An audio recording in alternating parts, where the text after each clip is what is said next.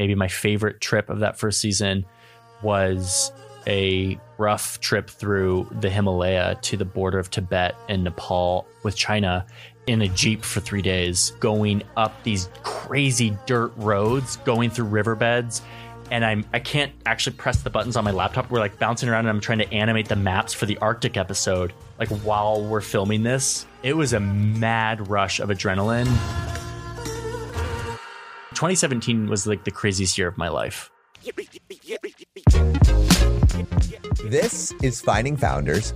I'm Samuel Donner, and today we're exploring the story of Johnny Harris, the pioneer of Vox's hit docuseries Borders. Johnny is a relentless storyteller, paving the way for a new form of cultural exploration.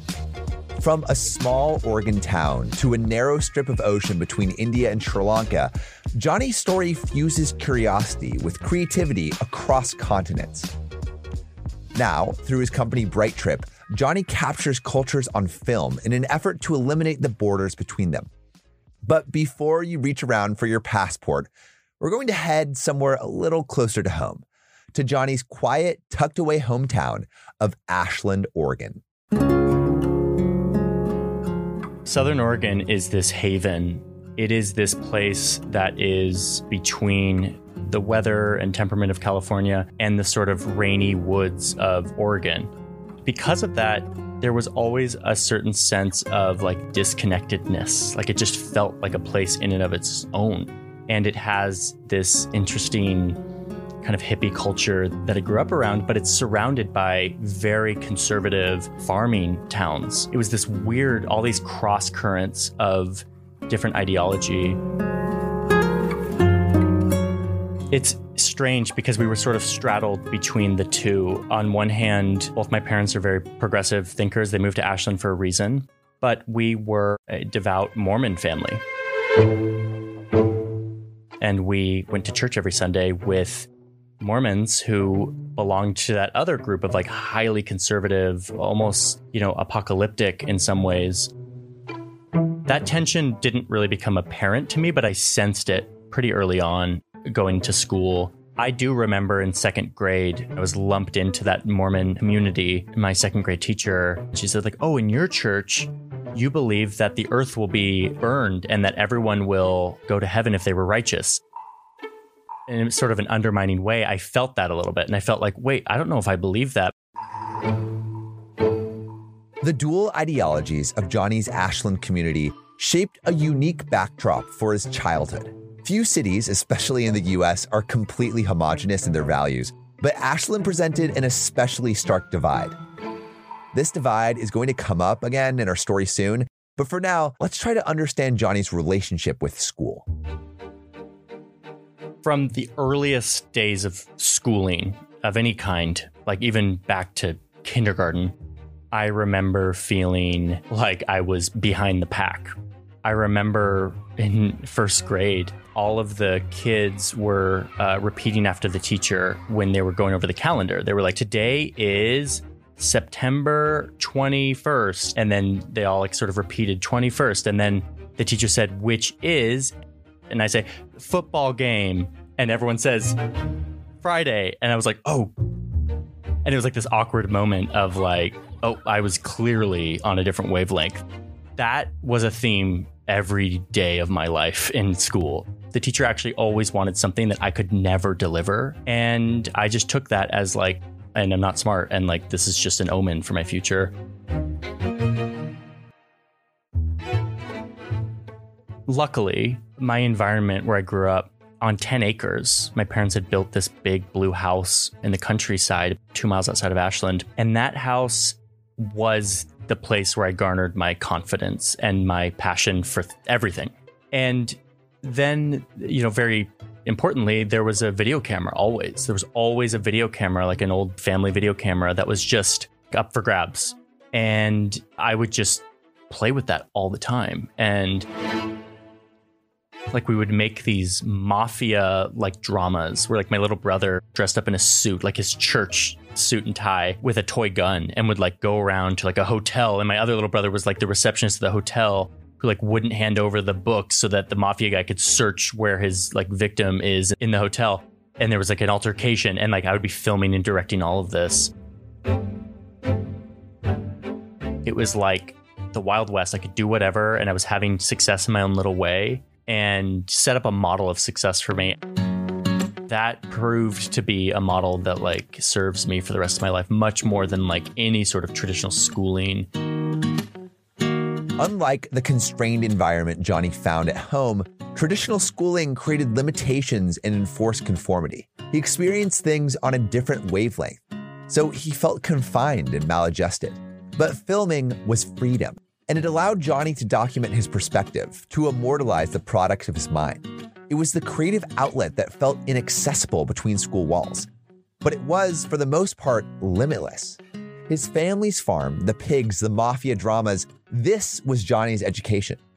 But he couldn't circumvent the system, and school wasn't getting any easier. I continued to struggle with school and started to get to the point where it was a problem to where like I would get very terrible grades and my mom actually like intervened and we started going every week to some like this tutor. He was almost like a psychologist. He would give me these exercises to like train my brain, which I now realize was basically like anti-dyslexia training, like to help my brain process and decode words on the page and to process in a more sort of linear way it didn't feel like there was any options. It became a series of looking for coping mechanisms that required a little more effort or required some extra thinking, but like allowed me to fit into the system somehow. You go to school, you graduate school, you go to college, and you get a job. Like that was the pipeline. There was literally no alternative to that in my mind. I don't remember thinking it was a choice. It just felt like a survival thing. And so at the same time that you're going through this like survival thing, what's happening with this uh, these mafia videotapes? I continued to play around and mess around with film. Now it wasn't just mafia movies. I started to make abstract short films that were artsy and weird and visual and experimenting with visuals and actually editing on a computer. And I was always doing that and finding that same buzz of success that I was totally lacking in the school environment. I felt freedom and like there were no rules. Like there was no bounds on the type of stuff I could make because there was no grades. Johnny never questioned the traditional path, but why would he? From kindergarten, we're conditioned to move through the motions without asking why something is relevant. Though, luckily for Johnny, he had one perspective that looked outside the classroom the lens of his camera. That lens broke down boundaries, but film was only a part of the puzzle. Johnny would soon find another passion, something that would guide the rest of his life. I know you you did um, travel for for your mission. Um, did you have experience traveling before that?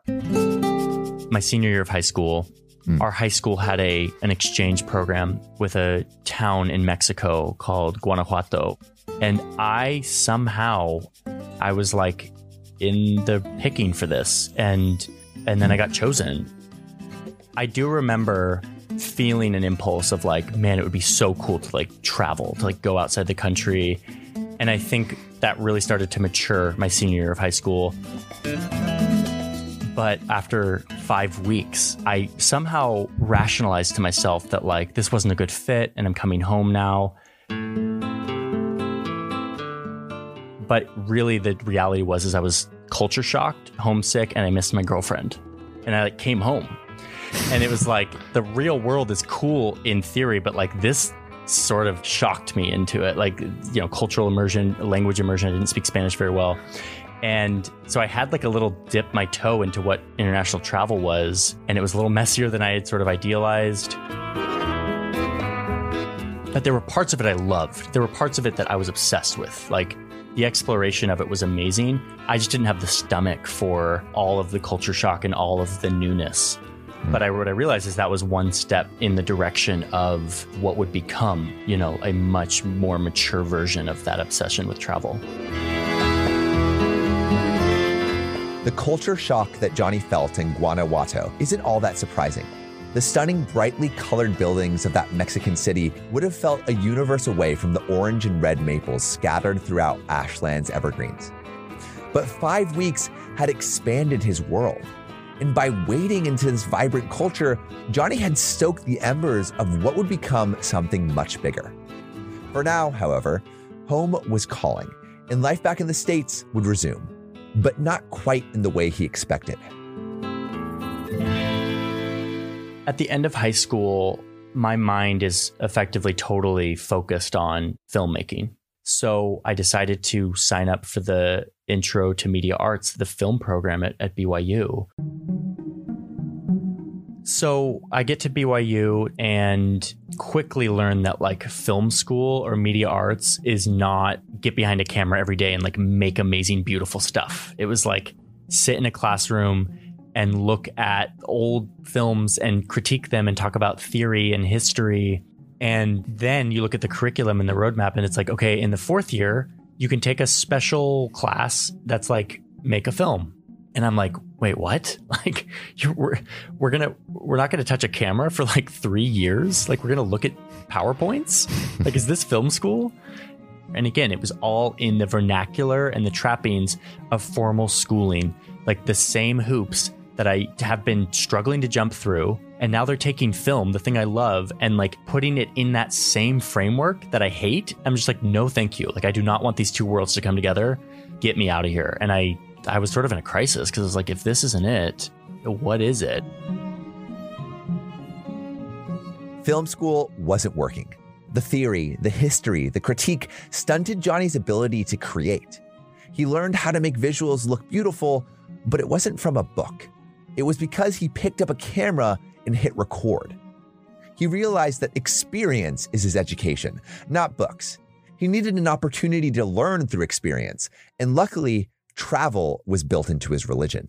So at Brigham Young University, freshman year in the boys' dorms, it's effectively everyone is preparing to go on a mission. If you're not preparing to go on a mission, that's weird. So there wasn't a lot of intentional evaluation. There was sort of a this is what you do when you're 19 as a male in the Mormon church. I think I felt excited for an adventure. Like there was this budding adventure person in me that wanted another shot at like going abroad and like when I got the letter that told me where I was going to go and it said Tijuana, Mexico, I like didn't know where that was. like I'd never heard of Tijuana, and it had a little map in there. I remember on the on the mission call, it had a map, and I like looked at it and I saw, oh, this is on the southern border of the United States. Like, whoa! Why whoa? Why why that reaction? Just because it was, it felt so random. Like my friends were being called to Brazil, you know, Sao Paulo, and I sort of knew about Sao Paulo or Seoul, South Korea. And I thought if I went to Mexico, I'd go to like Mexico City. That's like where all my friends went to. And so seeing this like obscure, what I felt was like this obscure random border town, it just, I didn't know geography. Like I, I sort of knew where Europe was. Like I couldn't name any country in Europe my freshman year of college. And so it was almost like the fog of this part of the world like was sort of lifted and I was like, "Oh, that's a place." Right before my mission, though, I had a girlfriend who was like my neighbor who wasn't Mormon. And this is like my parents' worst nightmare because they're like, he's supposed to go on a mission and he has this girlfriend neighbor that like could derail all of this. My dad comes in one day and he was like, you know, there's this amazing village in Wales that is on the cover of National Geographic this month. And he was like, you know, you could go there on a trip before your mission. And I was like, wait, what? And he's like, you could use your savings and like go on a trip. And I realized now that they were doing that to sort of get me away from this girl. But I was thinking, like, this is sweet. I ended up going on this trip to Wales, to London, and then to Paris. I was by myself. I was on trains. I ended up like sleeping in uh, like a park in Paris, like for four nights. I was having the adventure of a lifetime and I could stomach it. Like I had this little digital camera. And that, I, I feel like that moment actually, more than Mexico, more than any other moment in my life, my identity as like someone who wants to explore, like woke up. I remember feeling on that trip like, how do I do this more? Like, how do I do this all the time? images of rolling green hills, beaten dirt paths, ruins, small towns, trains, parks, and people. This is the pathway to the heart of a country. Adventure can start here, but you can also look to those who walked before you. European history was the foundation of every building, every street, and every person Johnny saw. Exploring Europe became a sacred memory, one that he'd reflect on and keep safe as he approached a Mormon rite of passage. I got back and quickly went on my mission like two weeks after I got back and spent two years in Mexico thinking about that Wales and Paris trip. Like that became a, a sort of an inflection point for me. For how difficult my mission was, it was also very impactful and it forged a lot of who I am. Going back to like the my my tension with schooling and my inability to perform in that environment, I came away from that with a belief that like I was always going to struggle in the real world. From a work standpoint and from like a career standpoint, I would never have the success that my peers were going to have. On my mission, I had the first challenge of that where I was now in an environment where I had a mission, a goal, which was to like baptize people into the Mormon church. And yet there wasn't the same hoops to jump through like there was in school. There was no like you have to do this and this and this and take this multiple choice test. It was like do whatever you need to do, but like work hard and baptize people which is like, I have issues with that as an outcome and as a mission and whatever. But that aside, I was able to create my own way of doing that. And it relied on my resourcefulness, it relied on interpersonal connection for the first time. I was in an environment with, uh, surrounded by peers and I was thriving. And I was able to now have like a group of like 20 missionaries that I was sort of leading and, and learning that I'm actually a good communicator. Like if I have to share a message, I can do it. And suddenly I'm feeling this buzz of like, whoa, whoa, whoa, I'm surrounded by my peers who are all way better than me at multiple choice tests, but like I'm better than them at this. And it was a huge confidence builder in a part of my confidence that was very almost debased by years of, of failing. So I walked away from that not only with fluent Spanish and a new perspective on the world, but also with like a sense of confidence that like I can actually perform among my peers and I can forge my own way. It's going to be a little unorthodox and weird, but like it can work.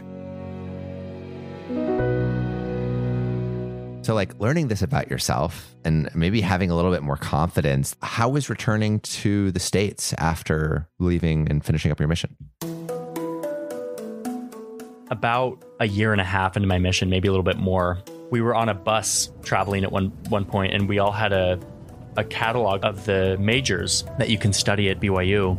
And like at this point, we had all gone through this metamorphosis of like everything was reset. Like we're different people at this point. And so, you know, film and all of that, like I had seen that as like, oh, I did that when I was a kid, but like I need to grow up now. And like, but like I needed to find a big boy job and like a big boy thing. So I was thumbing through that catalog and I saw international relations and it just sounded so sexy. It sounded so cool. Had just spent two years living next to one of the most visually striking border regions in the world. The border wall, Tijuana, is so militant and, and violent looking. It is 20 feet tall with this robust metal, and there are border patrol trucks driving back and forth. There's like barbed wire everywhere. It looks like a prison. It looks like the walls of a prison. I looked at that so for so many hours for for 2 years and just wondered like what is the deal? Like there is no difference between this soil and that soil.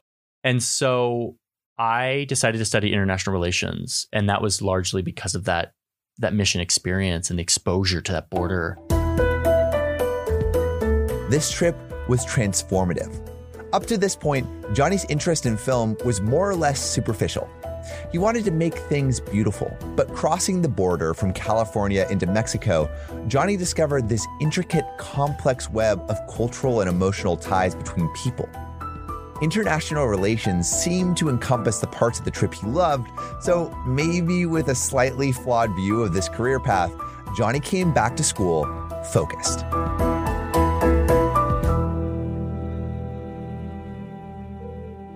So I came back August of 2009 for my mission. I'm 21 years old. I'm now a sophomore. And two weeks into that semester, living at this place with a bunch of mutual friends, one of my friends of friends is this girl named Izzy. She's living in the same sort of apartment complex. And uh, we end up going on like a little date. I got to know this girl and sort of quickly realized that she was like interested in getting more serious and I and I wasn't. And I said, "Listen, Izzy, I think you're attractive, but I'm not attracted to you." So she just totally ostracized me. I got back to school and took the Intro to International Relations course. I immediately go into the International Relations program and ask them like what are the opportunities to travel like in this? You know i'm just like get me back on the road. Like i'm so ready to do what i did in wales like and they were like well we have all these programs blah blah blah. We have this one guy who's a byu alum who's at nato in, in brussels and he's a he's at the us mission to nato in brussels. Maybe i can connect you with him. So i connect with this guy. He's like yeah i need an intern. Are you interested to come to brussels for three months and like work at nato and I was like, what's NATO? you know, I was like, what's NATO? So like, I, I look up NATO and I'm like, whoa, NATO. And uh, I'm like, yes, sign me up.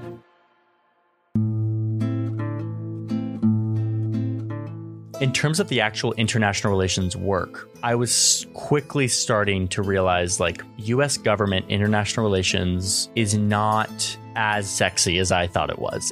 It, there's just a lot of paper and bureaucracy oh, there are hoops to jump through, and oh, there's authorities to account to that have arbitrary expectations, and like alarm bells are going off, and I'm like, uh, but there's got to be space for me in this. While I'm in Belgium, I actually find a girlfriend who lives in Italy, who I met through some Mormon connection in Mexico, and she's living in Italy. Anyway, we start dating, and I'm thinking like on paper this should be this should work out. This should be like the best thing of my life. This girl speaks like four languages. She's like studying fashion in florence. Like everything should work out but it just wasn't. Like the chemistry wasn't there. And i found myself like chatting with iz. And being more interested in chatting with iz who's like my friend at this point who's sort of like over me because i had rejected her. I eventually break it off with this girl. And the day I do that, I like think to text Iz and see what she's up to. And so I Skype her and we start chatting a little bit. And she's sort of like totally just like, dude, like you rejected me, like leave me alone, you know? I come back from this experience with this like renewed interest in Iz, but also this like new version of what I think my international relations career is going to be, which is there's this track in in the Foreign Service called public diplomacy, which is like more media facing diplomacy. And I sort of create this facade or this like fake dream of like going into the Foreign Service and like making videos. Because at this time, like my video itch has started to come back too. And I'm starting to be like, oh, I, I kind of do want to make videos. And I'm looking at cameras more. And then suddenly I bought a camera. And like, and so all of these threads are sort of happening at the same time. I, quickly, more than anything, the Izzy thing takes over everything. Like all career, school, everything just goes out the window because Izzy comes down to visit me. Finally, she like warms up to the idea and we just fall madly in love. From there, it is just a roller coaster of just sprinting, like past all of the normal steps in a relationship. And before you know it, like it's been a month and we're like, so should we just get married? And we get engaged. And I'm like, just don't care about school. I don't care about foreign service. I don't care about film. I care about Izzy.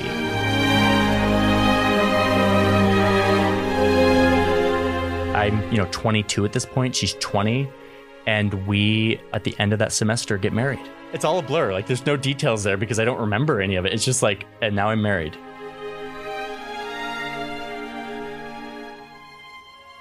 The Mormon upbringing definitely sped up the marriage process, but I think this speed is more a product of Johnny just all around re examining himself. Working at NATO, dating this girl from another country, that experience was what he wanted. or at least the idealized version of what he wanted. But in having that, in having what he wanted, he realized what was missing. He realized two things. I really want to keep making videos. And I think this girl, that girl that I initially blew off, I think she may be the love of my life. This all makes me think that if Johnny never got what he thought he wanted, he never would have realized what he actually wanted. This leads us up to Iz and Johnny's graduation. Iz and I, one of the things that really worked with us is we were sort of like collaborators. And the first thing we did was like we started a blog. That got me really back into visuals. So Iz and I are like, man, how cool would it be if we bought like a professional camera and we started like posting professional photos on our blog?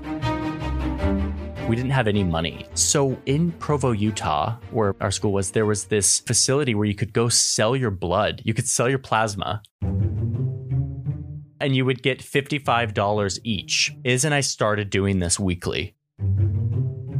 We took a credit card and we bought a Canon 7D, $1,400. And we're like, we'll pay it off with the blood money, but we had this camera.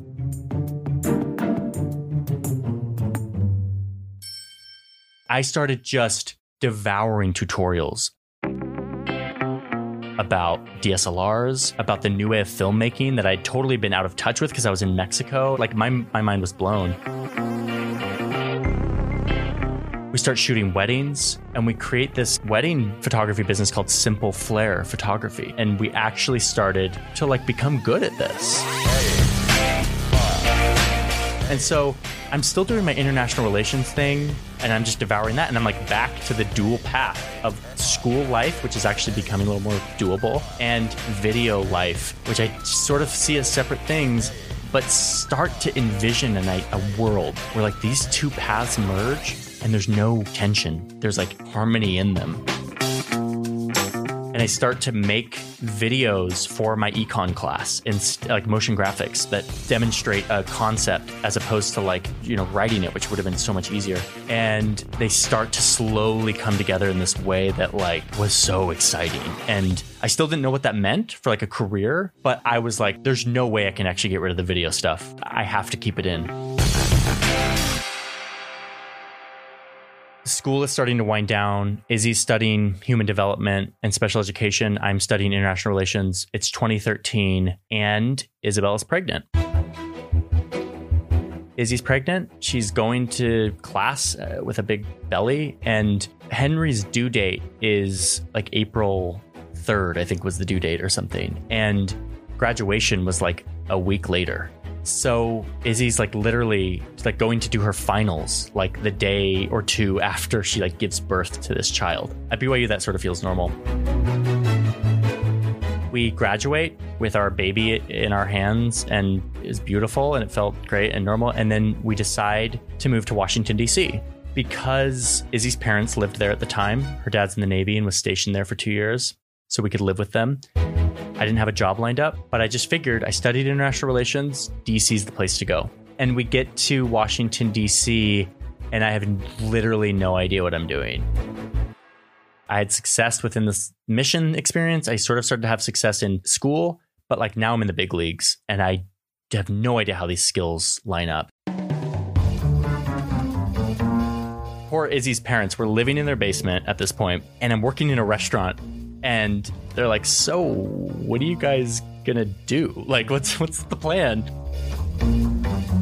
At this point, I'm struggling with this idea of like I'm I'm trying for out for the foreign service, but I'm sort of like I need to find a job, like a real job, and I find a job at a an architecture regulation institution. It was like not the dream job, but it, it at least got me making motion graphics every day.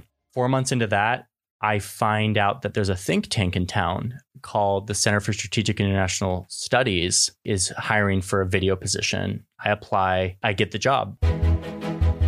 Because at that point I had been doing a lot of animation with maps and like playing around with this on my own. And they saw that and they're like, this is sweet. At this point, I had always suspected that I had some issue with reading. And for years, it was like, I'm just bad at reading. But then I was like, wait a minute, that's not, that's not a good explanation. So I actually went to a neurologist and they ran like a three hours worth of tests on me one day. And they're like, yeah, you have severe attention deficit and you're dyslexic. and, and, my, and the neurologist at George Washington University was literally like, how did you make it through school? How did you do this without any like help or like medication or therapy or anything? And I was just like, oh, I've been wondering that myself. That was a huge just validation for me and I was able to like learn what options were out there for medication and for just like giving myself a break. That was the biggest thing. It seems like this diagnosis was freedom for Johnny. For years, he was subjected to a system that said you can only learn from reading and writing. And somehow, even though that didn't come naturally to Johnny, he could still view intellectual pursuits with passion. And that passion carried him to DC, where he would get a job in motion graphics. It wasn't exactly what he wanted to do, but he knew it was a step towards the perfect union of international curiosity and filmmaking. So, CSIS is the place where I really start to establish my identity as someone who makes maps and animates complex stories. And that's where the academic curiosity starts to fuse with evocative production, visuals. They really started to come together, and I really started to see success and validation and like a market for this. I was like, oh, this is having success. People love this in like a top think tank in the world. And that was a really exciting reality for me. And all my dreams of like foreign service sort of went out the window. Everything started to just revolve around how can I make videos about international topics and learn about new things and make videos about them. My wanderlust at this point was becoming a major thing. The problem was we weren't we didn't have money. Like uh, I, I, couldn't travel, and we were sort of making some trips happen somehow every year, like one trip a year. But then 2014 came around, and that was the first year that I didn't travel at all the entire year. I just we we couldn't afford it. We had like a new kid. Like that was a the a missing part of my life. I felt like there was one day at CSIS that I was frustrated at something. They like they would have me do these live things. Uh, like I would have to go down and like sit and run a camera. And I was always so frustrated that I'm like, oh, I want to animate. But I was like frustrated. So I pulled up my phone and I looked up jobs in video. It said like Vox Vox is hiring multimedia producer. And I was like, what's Vox? And I and I looked at their website and the first video I ever saw from Vox was this two minute explainer on like single payer healthcare. And I watched it and I just, my jaw just dropped. I was just like, this is smart. It is beautiful. It's quirky. It is musical. It is explanatory and well communicated. I was like, who are these people and how do I get in the door? And then I like quickly start searching and I realize they are literally a block away from me. I can't. Like, I have to get in the door. Like, I have to figure out a way to talk to these people. And my, my mind started just spinning. So I do this very sort of questionable thing where I put together this portfolio of all my work. I send in an application, but intentionally on the application, I put in a broken link that's like my portfolio with like one wrong character. And I send it in to to Vox. And then I literally walk down the street and try to get up to the 11th floor where the Vox offices were. And the guard at the front's like, no, you can't go up there. And I was like, can you call down a receptionist? She comes down and I say, Hey, I just sent in an application, but the link is wrong. I, f- I found out the link is wrong. I need to send the new link to whoever the hiring person is.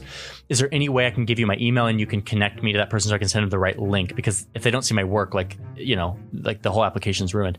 And she was like, Yeah, totally.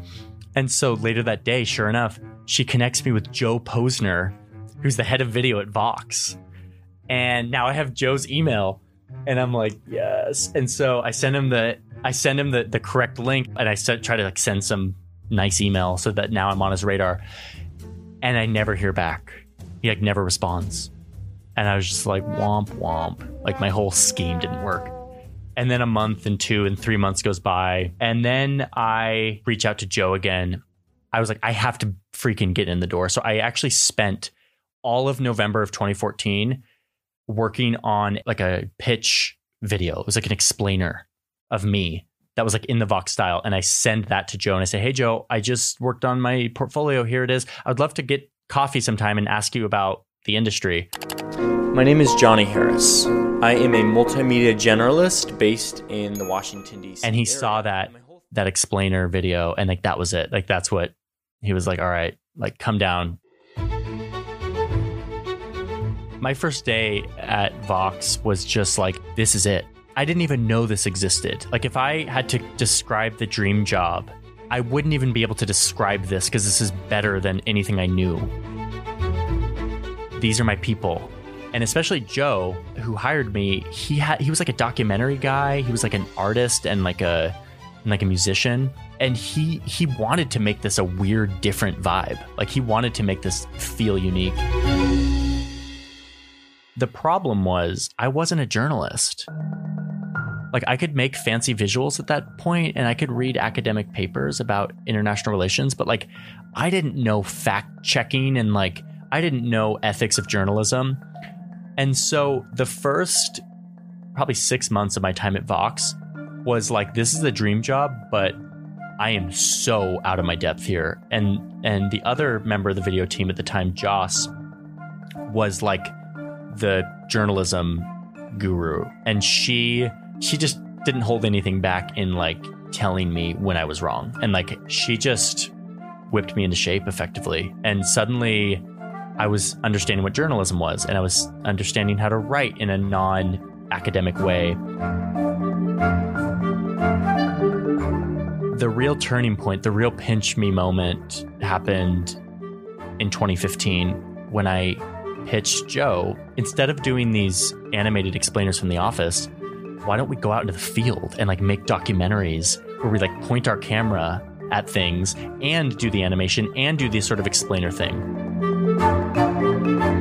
Context here is at this point, our me and Iz restart our wedding business, and that's taking off, and we are getting really good at shooting. And I felt ready to like go out into the field and actually do the Vox thing, but with a camera. And Joe was like, we can't hire a crew, but if you go out and do it for like super cheap and do the whole thing yourself and make it good, then like we'll do it again. That first trip was Cuba.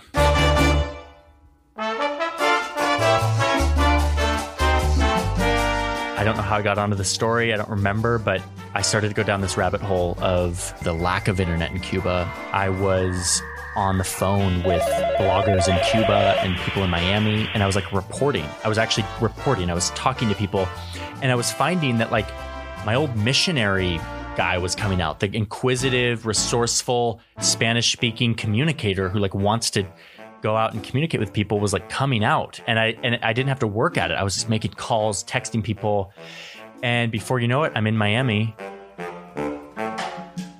I'm about to fly from Miami to Havana and I was just like what the hell has happened? Like how did I get here? Like this this is it.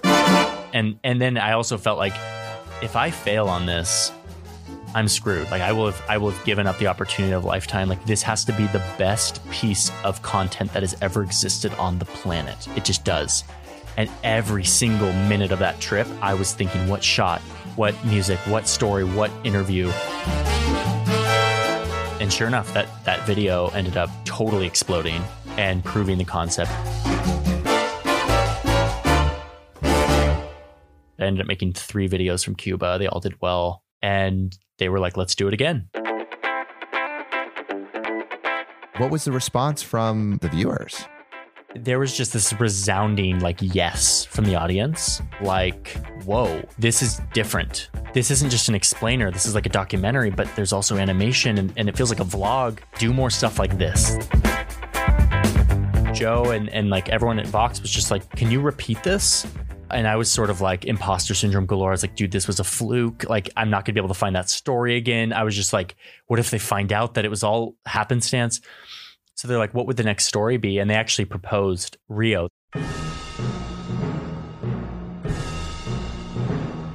They're like, can you do something around the Olympics? Because now it's 2016. Same thing happens where it's like I sort of go down these rabbit holes and tell this story that's again, I look at those these videos now that doing what I do now and I they, they seem quite thin in a lot of ways, like evidence wise, they're like seven minutes long. Uh, but back then they were they were pushing the limit on like what video journalism was and what Vox was doing. They were they felt like little documentaries. And the real one, it was called What Rio Doesn't Want the World to See. And it was about like Rio, like mass evicting people to make way for like the Olympic Stadium. Every time international attention comes to Rio, the city scrambles to build up infrastructure. The day I published that, I was I was actually down in Florida and I was on the beach watching the analytics.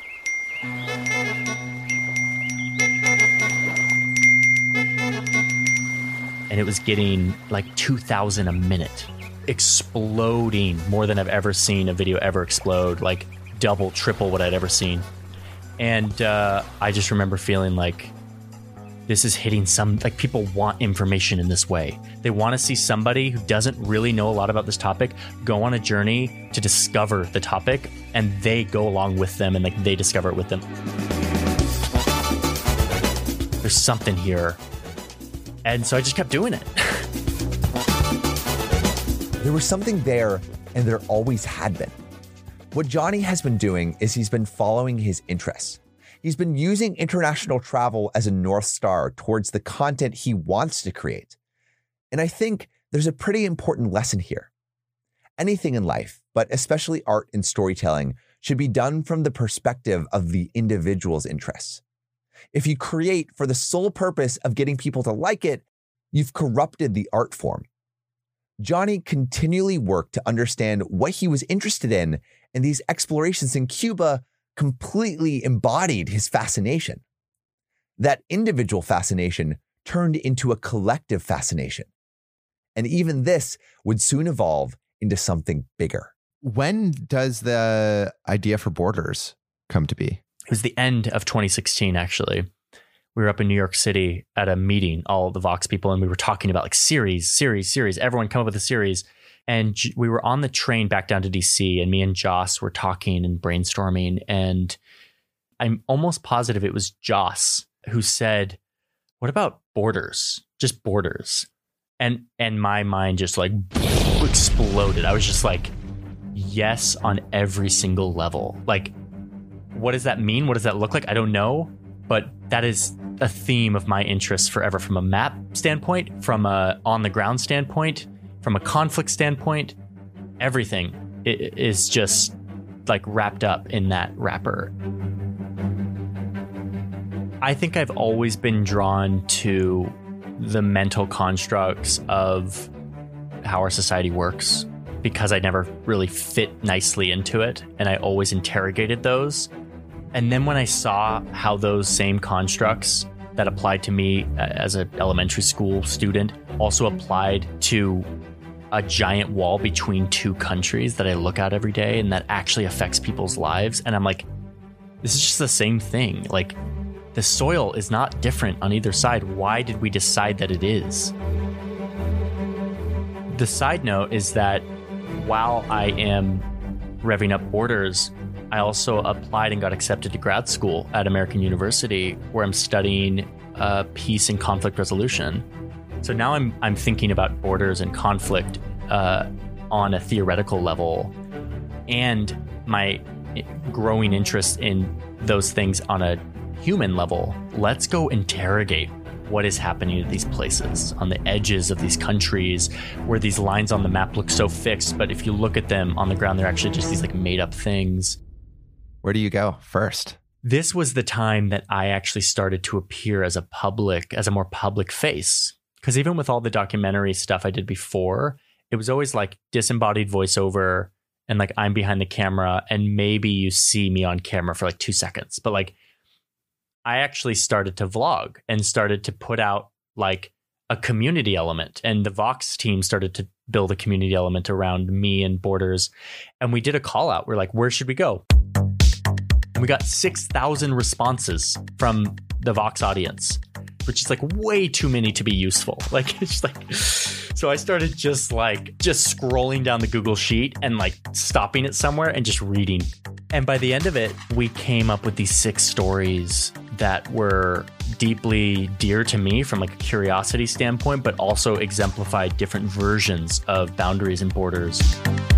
The first trip was to Norway, where I explored the Arctic and the borders that are being drawn in the frozen Arctic Ocean and geopolitics with Russia and Norway and the United States. And then Haiti and the Dominican Republic, and then uh, Japan. I went to Japan to explore the, the cultural borders of, of Koreans who live in Japan, Mexico uh, to explore the southern border of Mexico and, and the migration patterns therein, Morocco and Spain. There's a little enclave of Spain within Morocco. And then finally, maybe my favorite trip of that first season was a rough trip through the Himalaya to the border of Tibet and Nepal with China in a Jeep for three days, going up these crazy dirt roads, going through riverbeds. And I'm I can't actually press the buttons on my laptop. We're like bouncing around and I'm trying to animate the maps for the Arctic episode, like while we're filming this. It was a mad rush of adrenaline. 2017 was like the craziest year of my life.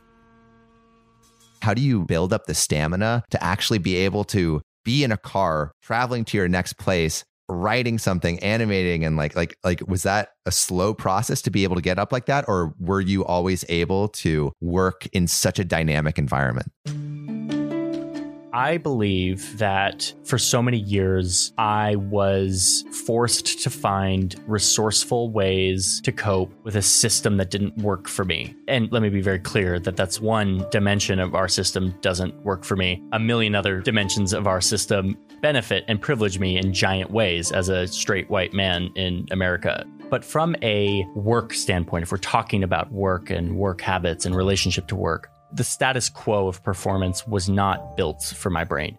And so I came up with weird workarounds that gave me, I think, certain motivation to try something new and different and to feel motivated to show that I could do it, to sort of prove myself in some ways. And when I started to taste that I could be successful, I almost like latched onto that and started to almost overcompensate. And so when I'm sitting in a Jeep in Nepal animating Arctic maps and writing scripts, even though I'm kind of nauseous, the thing motivating me there is like number one, I freaking love this. And number two, maybe a fear of failure. Maybe a fear of like, what if I get it discovered that like actually I am that kid who like isn't very good at stuff. I think it's both things. A desire for to be resourceful and cope, but also a fear of being seen as not successful. We've talked a little bit about the work and traveling from different spots, but like there's a very also human element to the stories that you're telling too. So is there one story or slash interaction that you feel like is representative of the Borders experience? There was a time in Borders India. I was in southern India, the very southern tip, at this little piece of land that is a land bridge to Sri Lanka and I was covering this dispute between the fishermen of Sri Lanka and the fishermen of India at this water border. And these people live on the narrowest strip of land I've ever seen. You can throw a rock from one shore to the other shore. I remember being there and sitting in the sand with this fisherman, and Iz was with me actually. She was reporting with me and, and helping film. I just was able to sit there and I wasn't filming. Like I, I, usually am filming on my own, but she was filming. And so I was able to just lean into this conversation. I had a translator there. And I think in that moment, I remember because I wasn't monitoring audio and, you know, shutter speed and exposure, I was really engrossed in this conversation. And I remember having a moment where I just said, how many times have I sat here on the other side of a conversation with somebody who like wants to be heard, and I am here listening with a hope of like telling that story. Th- this is now such a familiar space for me. That gives me a lot of meaning. And that, that makes me feel really like I'm doing something with my skills that really matters for me. That was a moment I will not forget for sure. I think about it a lot because it, it really was impactful and sort of a culmination for me.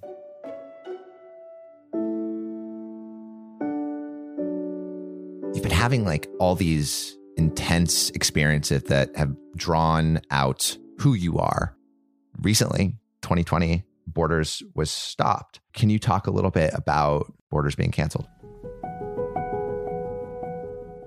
So in 2020, we were working on Borders USA, which was going to be an election year, a focus on, on the United States. We developed it before we knew a pandemic was coming. The pandemic hit, took over the news, and became the sort of story of everything, as we all know. And my stories about Detroit and the borders in Detroit, those suddenly just became like, how does this fit into COVID, which is like the only thing that matters right now? Vox ultimately made the decision to cancel the show. When Borders was canceled, there was almost this deep sadness and like mourning and loss for this thing that I was attached to and, and, and meant so much to me. I was in shock for a couple of days, and specifically about the story, the USA stories. I had, you know, poured my soul into these stories, and they were like developed, and like I cared about these characters and cared about these stories, and they were just gonna like sit on a hard drive forever. I felt a desire to replicate that in some other way. You know, Borders was an expression of me, and it was an expression of Vox, but there was a part of it that was a very deep version of like what I want to say about the world. I'm now came out of that with this like renewed desire to build my own channel and to start to experiment with that same ethos, but like on my own turf. Can you tell me about like the transition of those first couple videos without any relation to you being a part of Vox or, or at least not as much and what you're doing with Bright Trip? So, when I came out of being overtly tied to Vox, what I realized is that there was a lot of consideration in the stuff I made that had to go towards representing a journalistic institution. When you represent a brand like Vox, you have to consider what Vox would say and Vox's voice when I was on my own, I really was able to say, what is it that I want to say about this thing? And how do I want to say it? With no consideration of a broader voice or brand. And that was a really exciting exercise for me. What it also did is allowed me to expand what my sort of ethos is away from just making short form internet content and think about how does this live in other formats? And so in 2019 and really in 2020, Iz and I and one other co founder, Andrew, started a company called Bright Trip, which is a place where I do the same thing that I do in my videos, but focused on video based travel courses that share that enthusiasm for smarter, more informed travel. Bright Trip to me is an expression of the same force that I put into all my work, but in this other format. My goal with that is to make something bigger than me because right now, a Borders episode, my YouTube videos, they all have me as the performer, the, the voice. What if I can take that voice and inject it into an editorial style that can grow well beyond me without me having to be a part of it at all? Johnny's long term goal continues to build upon the same missions and ethos he has been developing since elementary school. It would have been easy for Johnny to tell himself there would never be a better project than Borders. But for years and years, Johnny had expressed his mission and his ethos through his work. Now, Johnny knew how to explore and educate people through his unbounded curiosity, and he wouldn't give up on this potential. He would continue to make use of his unique perspective and dig for opportunities to make an impact. What are you looking forward to most in the next coming years? What I'm looking forward to is finding different and new ways to do the exact same thing I've been doing ever since I discovered it, which is sharing stories and information about how other people live around the world to large audiences. And that will take so many different forms in the future. It may take a docu-series, bigger production format it will continue to be a part of Bright Trip as I grow Bright Trip as a company as we, you know, we're raising money right now and we're like actually treating this like a startup that's venture backed and like growing. And then of course it will be new ways to expand my formats and styles on my YouTube channel, but it's all the same stuff. I've found it. I, am not looking for it as anymore. I'm, I, I want to tell stories with beautiful visuals and exactly the thing that got me into this when I was eight years old I love making things look beautiful. And then later found that I love being curious about the world. And now I can make those two things come together and make other people curious about the world. I don't plan on evolving that mission anytime soon. It, it feels like home for me.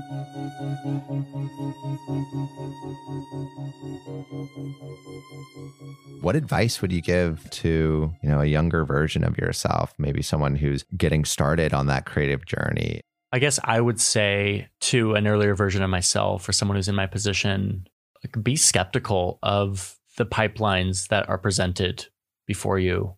And a lot of them are cemented by mass psychology. Everyone sort of believing this is the way it needs to be done. This is the way journalism is done. This is the way film is done. Be skeptical of those and interrogate them and say, like, does it have to be this way? And often it doesn't. There's so much custom around it. There's so much culture around it that doesn't have to do with the craft itself. It has to do with this sort of window dressing of it. That isn't important. But humans love to put emphasis on that window dressing as the thing itself. And if there's anything I've learned is like the window dressing isn't the thing. It's it's just the way we like to dress it up. And we should interrogate and be skeptical of those lines that we draw around uh, around what work we do. I chalk my story up to hard work, being set up with a lot of wonderful opportunities, I can't bottle some wisdom that summarizes why it happened the way it did, but I just know that if I had stuck to the rubrics that were given to me as this is how you're supposed to do it, these are your options, choose, I would have ended up in a in a position where I that wasn't built for me and that would have been a very difficult path.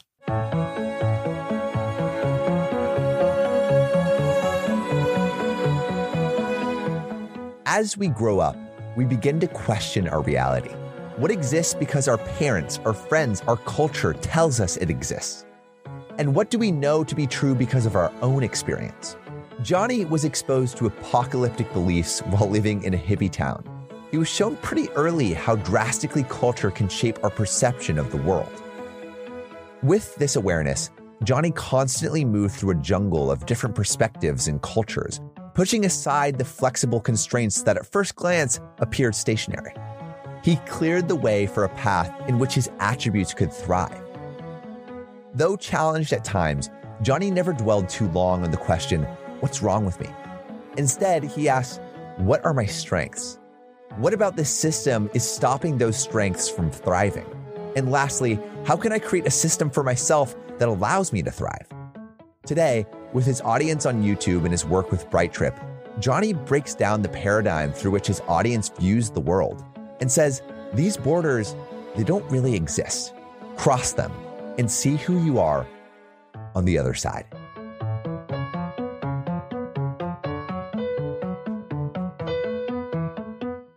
Thank you so much for listening. If you haven't already, make sure to subscribe, rate the podcast five stars, and share with a friend. If you have any questions or comments, DM us at Finding Founders Podcast on Instagram, LinkedIn, or Facebook. Finding Founders is produced and hosted by me, Samuel Donner. Our audio editing team lead is Adrian Tapia. Support from Joseph Cho, Matt Fernandez, Spencer Kahn, Sophia Donner, Shannon O'Halloran, Jess DeSena, Sebastian Quezada, Samuel Stenica, and Our writing team lead is Elizabeth Bowen with support from Avnish Sengupta, Prerika Chawla, Mitchell Lynn, Lise Caldwell, Jessica Gong, Zachary Loudermilk Bhatia, Kylie McCreary, Lauren Pomerantz. Our outreach and research lead is Jessica Lynn with support from Sasha Ivanova, Marie Vaughn, Lisa Le, Ankita Nambiar, Sarah Hobson, Gary Zhang, and Melody Sopani. Our design and social media team lead is Lingmu Hu, with support from Tiffany Dang, Ayla Erickson, Shruti Ramanand, Carla Ruvalcaba, and Alana Donnelly. The video editing team is Eli Lawrence with support from Melanie Mack and Nina Maravich. To see more of what we're up to, subscribe to our newsletter at findingfounders.co. Thanks again for listening, and see you next week.